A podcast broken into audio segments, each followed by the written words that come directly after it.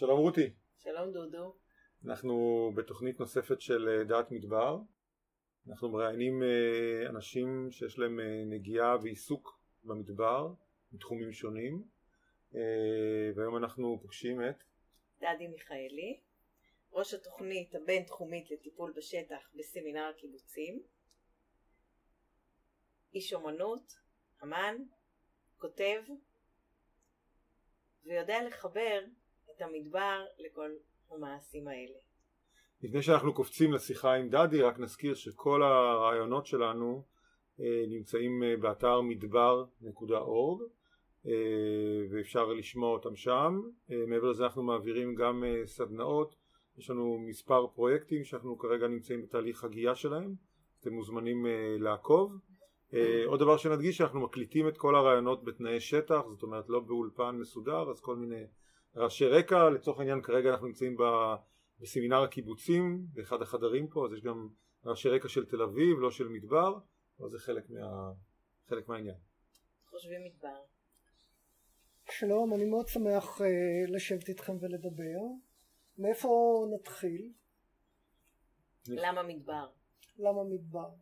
למה מדבר זה uh, באמת uh, שאלה נהדרת, כי uh, בעצם אה, אם אנחנו מפשיטים את, ה, אה, את הבשר של המדבר ומפשיטים את הרומנטיקה של המדבר אז אנחנו מדברים על אה, שאלת יסוד של, של סדר ושל אי סדר של מתמטיקה מסודרת מול מתמטיקה אה, כאוטית ולמה הדבר הזה חשוב? משום שזו סוגיית, סוגיית יסוד שהיא אה, פילוסופית בעצם שהיא בבסיס כל היחסים שלנו. נכנס למוד של הרצאה. והסוגיה הזאת איך היא נוגעת לנו? היא נוגעת לנו כי אנחנו במיוחד בישראל שהיא אחד המקומות הכי צפופים בעולם אנחנו פוגשים את המפגש אה, הרבה פעמים קשה, אגרסיבי, דורסני בין מה שנקרא העיר לשטח הפתוח, בין השטח הבנוי לשטח הפתוח. וזה אחד, אחת הסוגיות הבוערות ביותר בעולם היום. ב-2005 האוכלוסייה העירונית בעולם עברה את הגודל של האוכלוסייה שהיא לא עירונית. ואם אה, אה, בשנות התשעים, אה, אם במאה הקודמת אה, יכולנו אה, לסמן אה, שלוש ערים אה, בעולם שהן ערים גדולות, מטרופולינים של מעל עשרה מיליון תושבים, היום אנחנו יכולים לפגוש בעולם כשלושים וחמישה אה, ערים כאלה, מטרופולינים כאלה, שהם אה, אה, מעל עשרים ואפילו מעל שלושים מיליון אה, תושבים. זה דבר מפלצתי, זה הישות האקולוגית הדומיננטית היום בעולם והיא מכרסמת את השטחים הפתוחים בכל מיני צורות כמו בצורה הכי פשוטה תעשיית בשר שהיא מחסלת יערות או משפיעה על האטמוספירה או אה, אה, קריאת מחצבים וכן הלאה וכן הלאה עכשיו הישות העירונית היא ישות שנותנת לנו מוגנות מאוד מאוד גדולה. שהיא לא הייתה קיימת לפני כן. יש לנו חשמל, יש לנו תאורה, יש לנו ביגוד, יש לנו מזון. הדברים האלה הם בלתי, יש לנו שירותים, הדברים האלה הם בלתי נתפסים. אם אנחנו גולשים 200 שנה אחורה אנחנו פוגשים תנאים מאוד מאוד קשים שיכול להיות שבן אדם מאוד יתקשה לגור בהם היום. אבל מה שקורה היום בעיר, בעצם נכנסנו לתוך חללית ענקית. החללית הזאת היא ממוזגת, החללית הזאת היא uh, מספקת לנו uh, את כל התנאים שלנו. ואנחנו כאנשים שגדלנו או צמחנו בשטח פתוח, מחזורי טבע ומחזורי חקלאות וכן הלאה וכן הלאה וכן הלאה, אנחנו מאבדים את היכולות שלנו לאט לאט. ולכן אנחנו אומרים יכול להיות שאנחנו צריכים לצאת לשטח הפתוח למטרות החלמה, לראות איך אנחנו טיפה נוגעים בקשרים האבודים שלנו, קשרים בכף, כן? בכושר האבוד שלנו או ביכולות הסתגלות שלנו שהן היום הולכות ומופחתות. אנחנו מסמנים היום מה שנקרא משולש סיכון. משולש הסיכון הוא מורכב מצפיפות אוכלוסייה שהולכת וגדלה, הוא מורכב מאקלים שהולך ומקצין ועמידות פוחתת, עמידות פוחתת, זה משולש הסיכון שלנו היום. ובפועל בישראל המדבר היום הוא משמש למה שנקרא בארצות הברית recreation, זאת אומרת מרחב החלמה, אנשים יוצאים אליו לא משנה באיזה אמצעים כדי לחוות שטח פתוח, כדי לחוות אופק, כדי לחוות שקיעות וזריחות, כדי לחוות מזג אוויר קר או מזג אוויר חם, אבל זה מחוץ לבועה שבו הם נמצאים. ומה שאנחנו מתעסקים איתו הוא נקרא eco encounter, המפגש האקולוגי.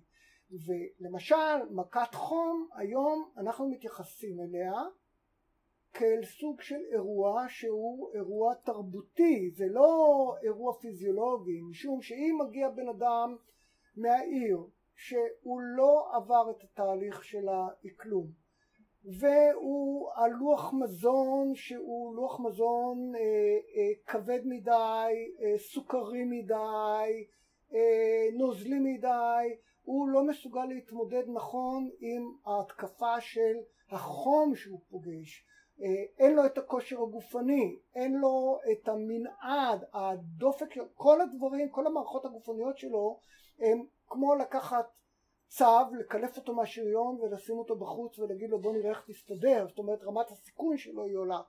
אם הוא בא עם הדפוסים של חדר כושר, במקום לעלות בהר או ללכת בצורה איטית ומוסדרת, הוא מסתער על זה ברמה של עכשיו נגמור את הקילומטרים על ההליכון, הוא ייפגע. זאת אומרת כל הדברים האלה הם, יש לנו המון המון דברים שמתחברים למפגש הזה בין האקולוגיות. אנחנו התנתקנו מאקולוגיה אחת ואנחנו יוצאים לבקר אה, אה, את האקולוגיה שהתנתקנו ממנה אבל אין לנו כבר את הכלים. ואנחנו רוצים לדעת מה הכלים.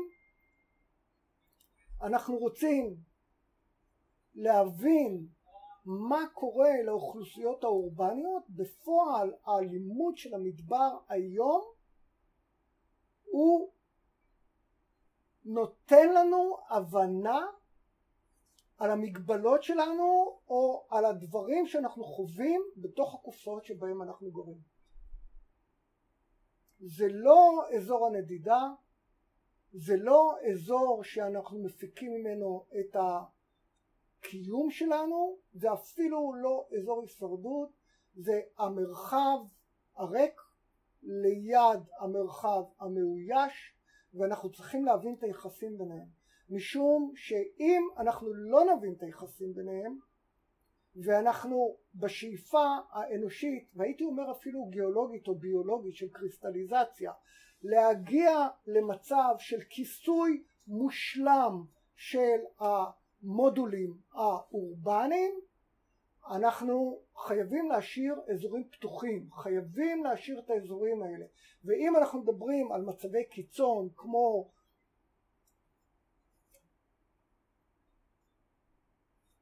חקר חלל, אנחנו צריכים להבין שאנחנו צריכים לקיים בכל מערכת מוסדרת בועות כאוטיות כי זה הדבר שמחזיק את המערכת בחיים. במה המדבר שונה כבועה כאוטית כזאתי? מסתכלים על ארה"ב יש הרבה מאוד אזורים שהם אה, ירוקים אבל הם ויילדרנס אה, אני יכול לספר לך שבשנות ה-70 אני הסתובבתי בארצות הברית ואחר כך בדרום אמריקה אז אני נתקלתי לראשונה אה, ביער אמיתי. והתחושה שלי הייתה אה, לחץ מאוד גדול. ובג'ונגלים בדרום אמריקה הלחץ היה עוד יותר גדול. והלחץ נבע מכך שלא הייתה לי, לא היה לי שום אופק ולא יכולתי להגדיר אה, כיוונים. זאת אומרת זה כאילו הכניסו אותי לתוך סוג של אה, דייסה, סליחה על, ה, על הביטוי, ואני, לא היה לי שום אוריינטציה אה, בפנים. אה, אבל, אבל המדבר הוא חלק משטחי קיצון שנמצאים, uh, שאנחנו מכירים אותם. אנחנו מכירים את הכתבים, אנחנו מכירים את ההרים, אנחנו מכירים באמת את, ה, um, את, ה, את היערות, ואנחנו מכירים את החלל. אני, מה, ההבדל בין היערות לדברים האחרים שמניתי זה שבכל המקומות האחרים אתה יכול לראות לאופק מאוד מאוד uh, גדול או לפחות להבין שיש לך אופק ואתה יכול להתחיל לעבוד איתו. ההיעדר של תחושת האופק היא דומה לצלילה ואני uh, באופן אישי ממש נלחץ מהדבר הזה למרות שהסתובבתי הרבה זמן, uh, חייתי על ציד ודברים כאלה אבל לא יכולתי להשתחרר מזה, אני גדלתי בתוך מקום עם אופק פתוח ואני לא יכול ממש להשתחרר מה... זאת אומרת שקודם כל האופק הפתוח במדבר הוא חלק מהמקום הזה של ה... הוא מהותי. אה, לא הזכרתי את הים כמובן. כמובן, כן. כן. כן אבל עכשיו... גם בים האופק הוא הפוך, זאת אומרת הוא לכאורה קיים אבל אתה לא מצליח למצוא בו את נקודת אחיזה. זאת אומרת ברוב. כאן, הנה זו דוגמה נהדרת מה המשמעות של eco encounter, כי בעצם העבודה היא תפיסתית.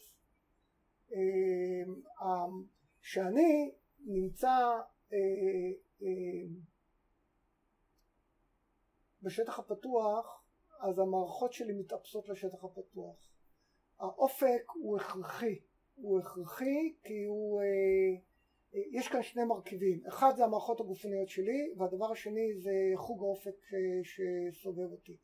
אז אני אדבר קודם כל על המערכות הגופניות. המערכות הגופניות, אנחנו יושבים עכשיו בתוך אה, חדר, ואם אני בודק את טווח הראייה שלי בחדר, הוא מגיע שתיים וחצי מטר עד הקיר מולי, וכנ"ל טווח הראייה שלך, ואם אני חושב מתי שאני קם בבוקר מה פוגשות העיניים שלי ברגע הראשון זה גם כן או קיר במרחק של מטר או קיר במרחק של שלושה מטר או אם אתה גר באמת במרחב מאוד גדול חמישה עשרה מטר אוקיי? אבל העובדה היא שהראייה שלנו קופסת הראייה שלנו היא בטווחים יחסית מצומצמים של מטרים. גם כשאני יוצא למכונית שלי אני יושב בתוך קופסה וכשאני נוהג בתוך העיר הטווחים שלי הם לא עוברים את ה כמה עשרות מטרים, בדרך כלל הרבה פחות. ואני רואה את זה גם כשאני הולך ברחוב, הראייה שלי לא עוברת מעל אה, קומה ראשונה בדרך כלל, אני לא רואה מה שיש מעל. זה אומר שאני הולך עם קופסה שקופה מעליי, עם חדר. אתה ביער. אני לא אומר אפילו יער, כן, אבל אני הולך עם קופסה שקופה של טווחי ראייה, ו... כשאני נמצא בשטח, אחד הדברים הכי חזקים שראיתי, אנשים שאני מוציא אותם לשטח, כשאני מסתכל אני רואה טווחים של ארבעה קילומטר, החוג שלי, שזה החוג הממוצע של בין ארבעה חמישה קילומטר לראייה אנושית בשטח פתוח, ואנשים שנמצאים יחד איתי הם לא רואים את זה. הם לא רואים, הם רואים רק את הטווח שלהם. עכשיו, תוך שלושה ימים שאתה הולך איתם וכל המערכות הגופניות עובדות ומסתגלות, חוג הראייה שלהם גדל.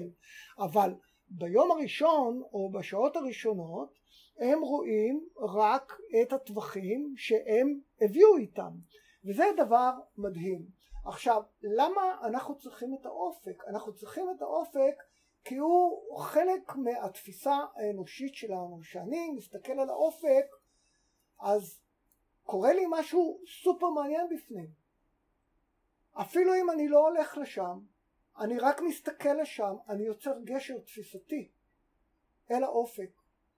וכשאני יוצר גשר תפיסתי, אני יכול להחזיק אותו ברמה מאוד ראשונית. אני אומר, זה שם, אני כאן, זה בבת אחת יצירה של יחס. ואם אני טיפה מעמיק בזה אני יכול להגיד איך אני מגיע לשם? ומה אני צריך בשביל להגיע לשם? אני בונה גשר זה מהות של גשר זה מהות של גילוי, זה מהות של חיפוש, זה מהות של סקרנות, זה מהות של דברים שאני צריך לאבד אותם או ליצור אותם בעצמי והם לא מיובאים אליי, אני לא משתמש במודולות קיימות, אני צריך לייצר את הדבר הזה בעצמי. אני רוצה רגע לעצור אותך כי אתה מתאר את זה כמשהו מאוד חיובי אבל לאנשים אחרים זה בדיוק מה שיוצר את הפחד, החשש, דווקא האופק הרחוק הזה יכול ליצור בדיוק את ההפך, את ההסתגרות, את החשש שיקרה לי משהו בגלל שרואים אותי, בגלל שכל מה שיש פה זה כלום. איך אתה מתמודד עם כזה דבר, עם כזה אדם שמגיע לימים האלה ובאמת לא רואה כלום? בתור בן אדם שמאמין אה, באנשים כבעלי יכולת אמנותית, כל בן אנוש שיש לו פוטנציאל להיות אומן, אני תובע ממי שנמצא איתי, סליחה שאני אומרת, לא שאני אומר את הדבר הזה ככה בשטח, אבל אני תובע מכל בן אדם שנמצא איתי למצוא את הדרך להתגבר על ההתמכרות המבנית שבה הוא נמצא ולהיות להתבנן. מסוגל להתבונן, להתבונן, זה, זה, זה, זה, זה נוגע לדברים מאוד מאוד מאוד יסודיים, נניח שאתה השאלה המיידית זה האם אתה מסוגל לעשות הבדלה או אתה מסוגל להבחין בין עובדות לבין השלכות? זאת אומרת אם אתה מגיע עם איזה מערך אמוני מאיזשהו מקום שבו גדלת האם אתה מסוגל לבחון את המערך הזה מול העובדות שנמצאות בפועל? הרי זה בדיוק הסיפור שהתוצאה שלו היא מכת חום אם אנחנו לוקחים דוגמה פרוזאית עם תוצאות ברורות. כי זה בעיה התנהגותית. זאת אומרת אתה לא מעלה על דעתך להיכנס לאוטוסטרדה לכביש 6 נתיבי איילון כאשר התנועה זורמת שם אה, במהירות מאוד מאוד גבוהה. אתה יודע שזה מסוכן אבל אתה לא רואה את הדברים האלה בשטח. אז איך אתה מלמד את זה? אתה מלמד, אתה אומר תסתכלו תסתכלו על הזמן, תסתכלו על הטמפרטורה, תסתכלו על פני השטח, תסתכלו על הגוף שלכם, תסתכלו על, יש המון מרכיבים, אתה רק צריך להסתכל, אבל אם אתה דוהר מתוך עצמך החוצה בלי להסתכל, אתה בפועל נפגע, זה כאילו לעלות על פסי רכבת, אותו דבר שיטפון. מה שיש לנו בשטח במדבר זה תנועות. אני מסתכל באופן כללי על כל המרחב שבו אני נמצא כזרימה של תנועות. אבל זה דבר שצריך ללמוד אותו. זה שפה באמת אמנותית. זאת אומרת אתה צריך להבין שאתה לא מסתכל על אובייקטים אתה מסתכל על חללים קודם כל. זאת אומרת אני יכול להסתכל על החדר כעל חלל שבו משובצים אובייקטים. אני יכול להסתכל על הטקסט כעל פורמט שהאותיות משובצות בו אני יכול להסתכל על המדבר כ... מה שנקרא מערך של זרימות יכולה להיות זרימת רוח, יכולה להיות זרימת מים, יכולה להיות תנועה אנושית אבל זה זורם, מה האובייקטים שנמצאים שם? יש לנו גדה ויש לנו הר ויש לנו אה, אבנים ויש לנו כל מיני דברים איפה אני משולב בזרימה הזאת? איך אני רואה את החללים האלה? זה מקסים, אחד הדברים הכי חזקים שהיו לי פעם בטיפול שטח זה היה ללכת עם נער עם אה, אה, מגבלה הוגדר כבעל אה, אינטליגנציה גבולית. אה, והוא היה מאוד גדול עם אה, התנהגות בלתי צפויה והלכתי איתו לבד. אה, כי הוא לא הסתדר עם הקבוצה והלכנו על שפה של אה, ואדי בוואדי חמר ואני אומר לו תסתכל על, ה... על הגדה השנייה כי הוא רציתי לתת לו עוד נקודות ייחוס לדברים האלה. ואחר כך אמרתי לו אתה יודע שכאן באמצע אז אה, יכולים אה, לזרום מים זאת אומרת הגדה השנייה זה שם היה מרחק של 100-150 אה, מטר והוא הלך ואחר כך זה הצטמצם ואז הוא אמר לי אבל זה בעצם ריק בין שני הדברים האלה. זאת אומרת הוא פתאום ראה את הריק בין שתי הגדות. עכשיו זה דבר מדהים כי ברגע שאתה מתחיל לראות כאילו את הרווחים האלה אתה יכול לראות את כל העולם. זה כאילו לראות את בציור של, של הזקנה והצעירה אתה צריך לעשות איזה סוויץ' בראש במבנים התפיסתיים שלך. וברגע שאתה רואה את הדבר הזה אתה מבין שיש לך ריק אחד שהוא אחד, הוא מחבר את כל הדברים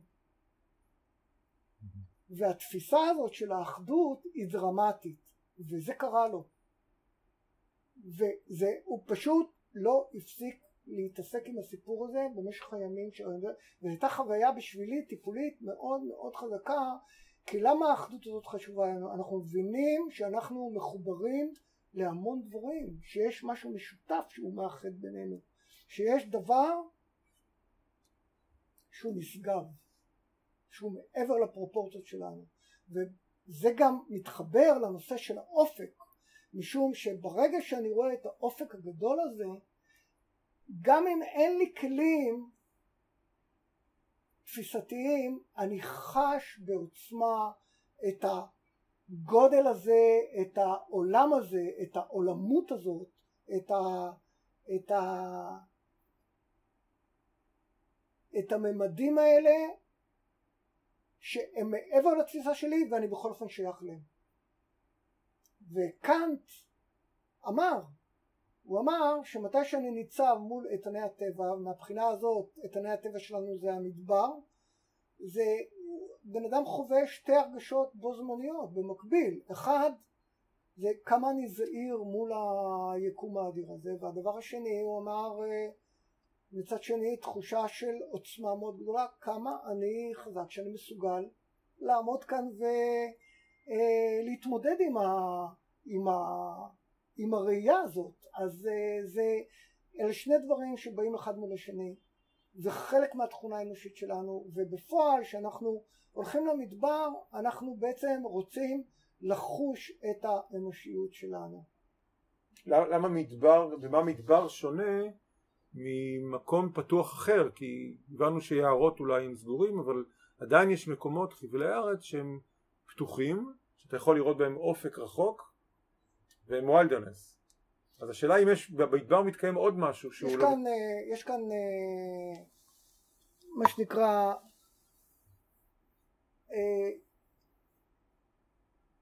כיוון התייחסות שאליו אני רוצה, בו אני רוצה לגעת. כיוון ההתייחסות בשאלה הוא בעצם אה, לנסות להבין את המדבר אבל הכלי שאנחנו מנסים להבין איתו את המדבר הוא העיניים שלנו, הלב שלנו, אנחנו זאת אומרת אנחנו צריכים להבין את עצמנו כדי להבין את המדבר. עכשיו להבין את עצמנו זה להבין שבעצם שאנחנו, כל דבר שאנחנו מסתכלים עליו אנחנו מבצעים עליו סוג של עיבוד. הוא למעשה לא נקי לחלוטין. והעיבוד הזה הוא הדבר המדהים כי אם אנחנו מסתכלים עכשיו דרך החלון אל המבנים של העיר זה בעצם שטח שהראייה האנושית איבדה אותו ובנתה אותו, אוקיי? לצורך העניין האומן צייר את הציור על הקנבס. סגור, זאת אומרת אם אני מסתכל על כביש 6 מישהו יסתכל על השטח או לקח את הקנבס ועשה עליו את הציור. המדבר הוא נותן לנו מעצם האופי שלו את האנלוגיה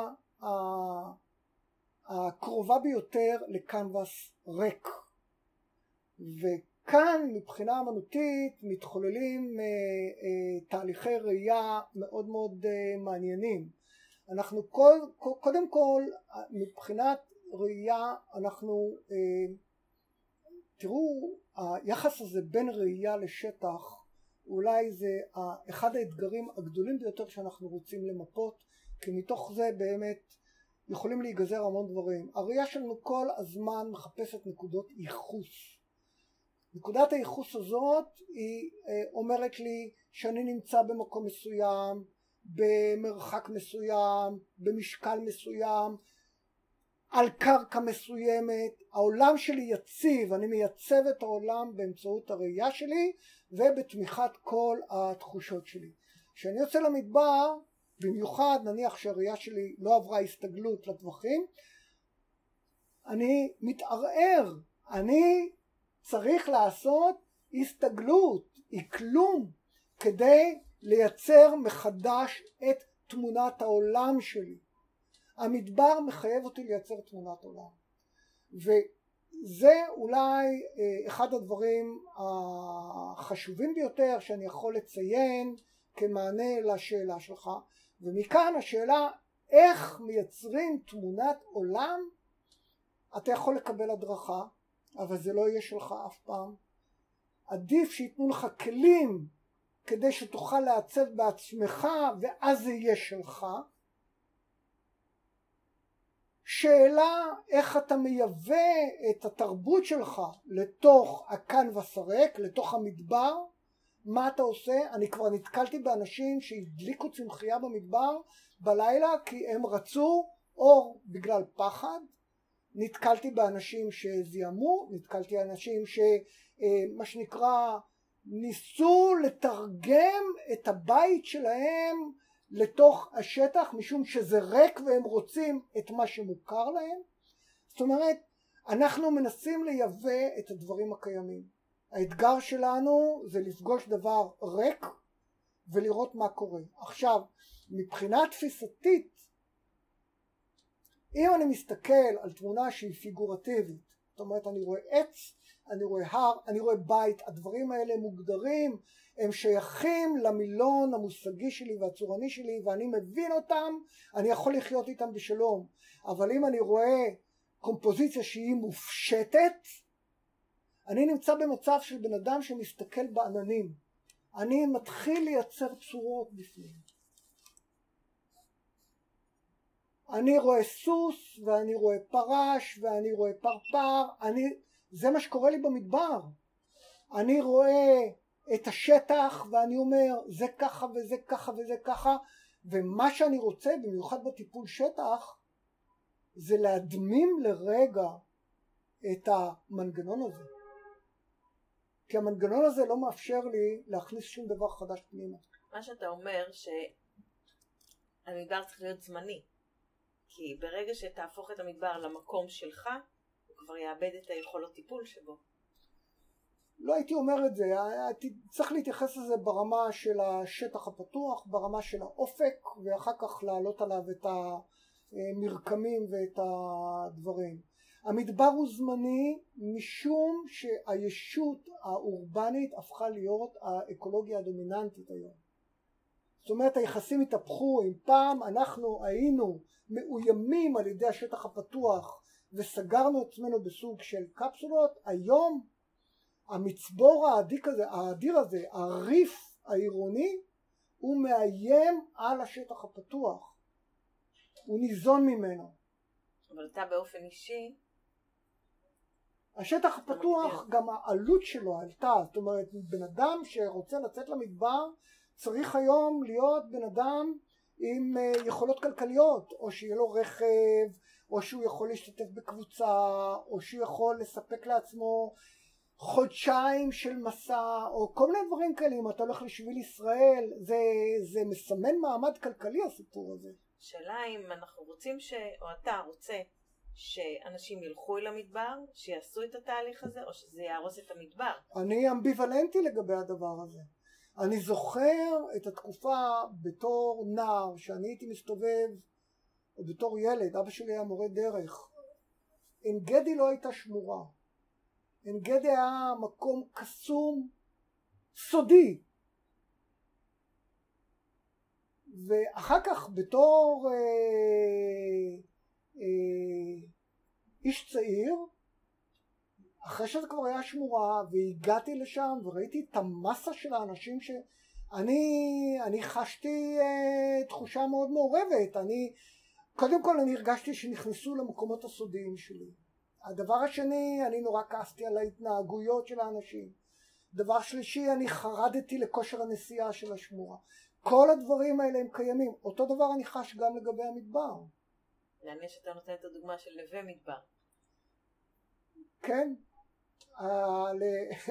זאת אומרת, הרצון אה, להיכנס לתוך המדבר עצמו, אז הוא דורש אה, יותר מאמץ. אז זה גם סוג של אה, מחסום רצינות, אפשר לומר, כי אנחנו בתור נערים הסתובבנו הרבה במדבר יהודה, אז עם המימיות, הפלסטיק, שתי מימיות היינו לוקחים, זה היה נחשב הרבה, והתד"לים האלה של הצבא הבריטי, וואי, אני לא מאמין, זה היה מטורף. האם המדבר אז והיום שונה? בוא נחשוב על מדבר יהודה, לא, בוא נחשוב הוא, על מאות ה... הוא שונה ש... משום שזה ברור שה...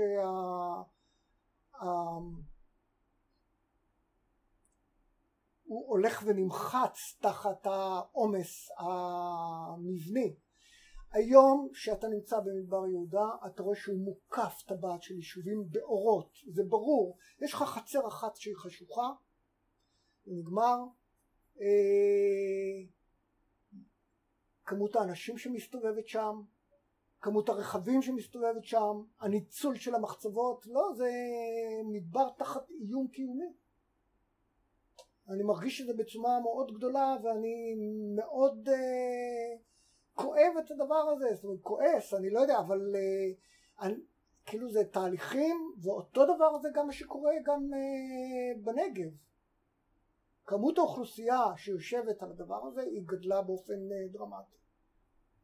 איך אתה עם התוכנית של טיפול בשטח יכול לעזור לשמירה של המדבר או לשמירה של התפקיד של המדבר?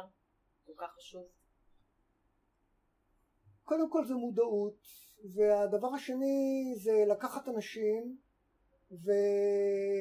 ובצורה מודעת אה, לשלוף אותם אה, מתוך הקופסה התרבותית שלהם ולתת להם לעמוד בתור מקבלי החלטות. אני לא יודע לאן הדבר הזה ילך, אבל אם מקבלי החלטות כאלה שהם לא כפופים להתניות תרבותיות שהם גדלו בהם, אלא יותר כפופים למצבים בעלי ראייה אמנותית יותר או יהיו בכל מיני עמדות השפעה בישויות הארגוניות והתאגידיות יותר מאוחר כי היום מבחינתי משרד החינוך זה תאגיד וכל הרגולציות האחרות זה סוג של תאגידים כל אחד יש לו טריטוריה שהוא אה, מחזיק את הדברים האלה אז יכול להיות שתהיה להם יכולת קבלת החלטות יותר שפויה אבל מבחינתי ארץ ישראל היא אה, כיום ואני גם מלמד את זה בפועל היא עיר אחת. אמנם יש לה שטחים פתוחים, חצרות אחוריות, אבל הפרצלציה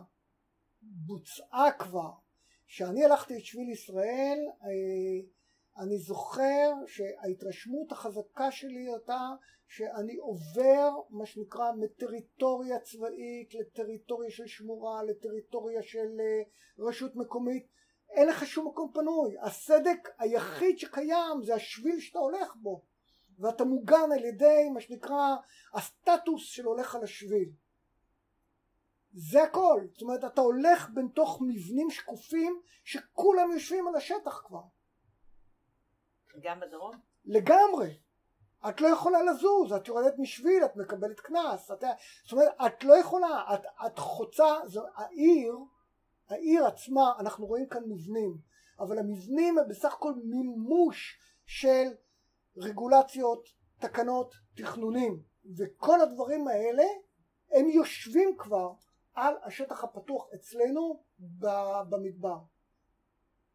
אתה חושב שזה שונה בראייה עולמית? זאת אומרת... לא, לא, התהליך הזה הוא עולמי.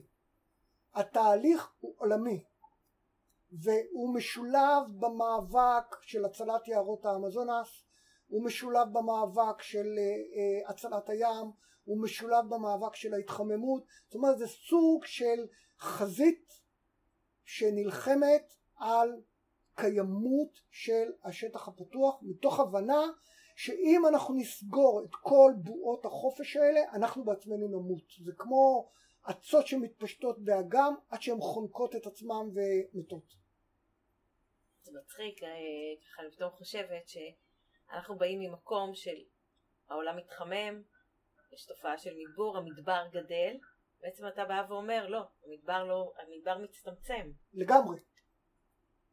לגמרי. שבעצם מדבר הוא לא מדבר. המדבר הוא מדבר, אבל, אה, אבל אנחנו, אנחנו אוכלים אותו, זאת אומרת, אה, את רק מסתכלת על המפה של נתיבי אה, הולכת אנרגיה, גז ונפט. תסתכלי על אסיה, אלה פרויקטים מטורפים של, של אלפי קילומטרים, נניח בין קזחסטן לסין.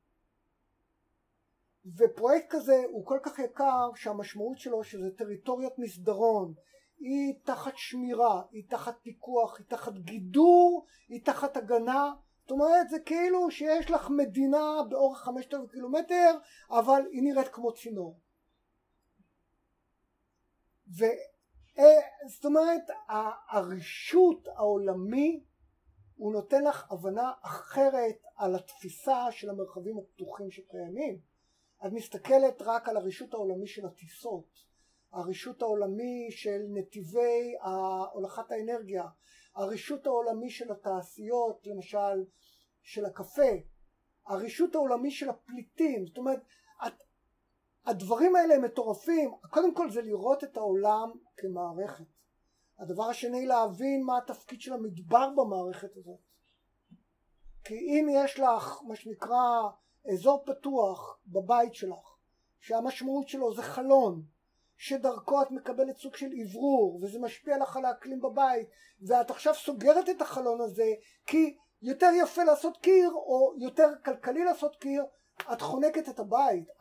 אנחנו צריכים להסתכל על כל העולם כעל סוג של ספינת חלל אחת. ולראות איפה אסור לנו לגעת איפה אסור לכרסם או מה צריך לשמור או מה צריך לשמר היה מאוד מאוד מעניין. אה, תודה רבה לדדי. תודה רבה. אה, אנחנו מזמינים אתכם אה, לבקר באתר שלנו מדבר.אור גם השיחה הזאת תהיה שם וגם שיחות אחרות. אז תודה רבה רותי. תודה רבה דודו. ותודה רבה לכם. נהדר לפגוש אתכם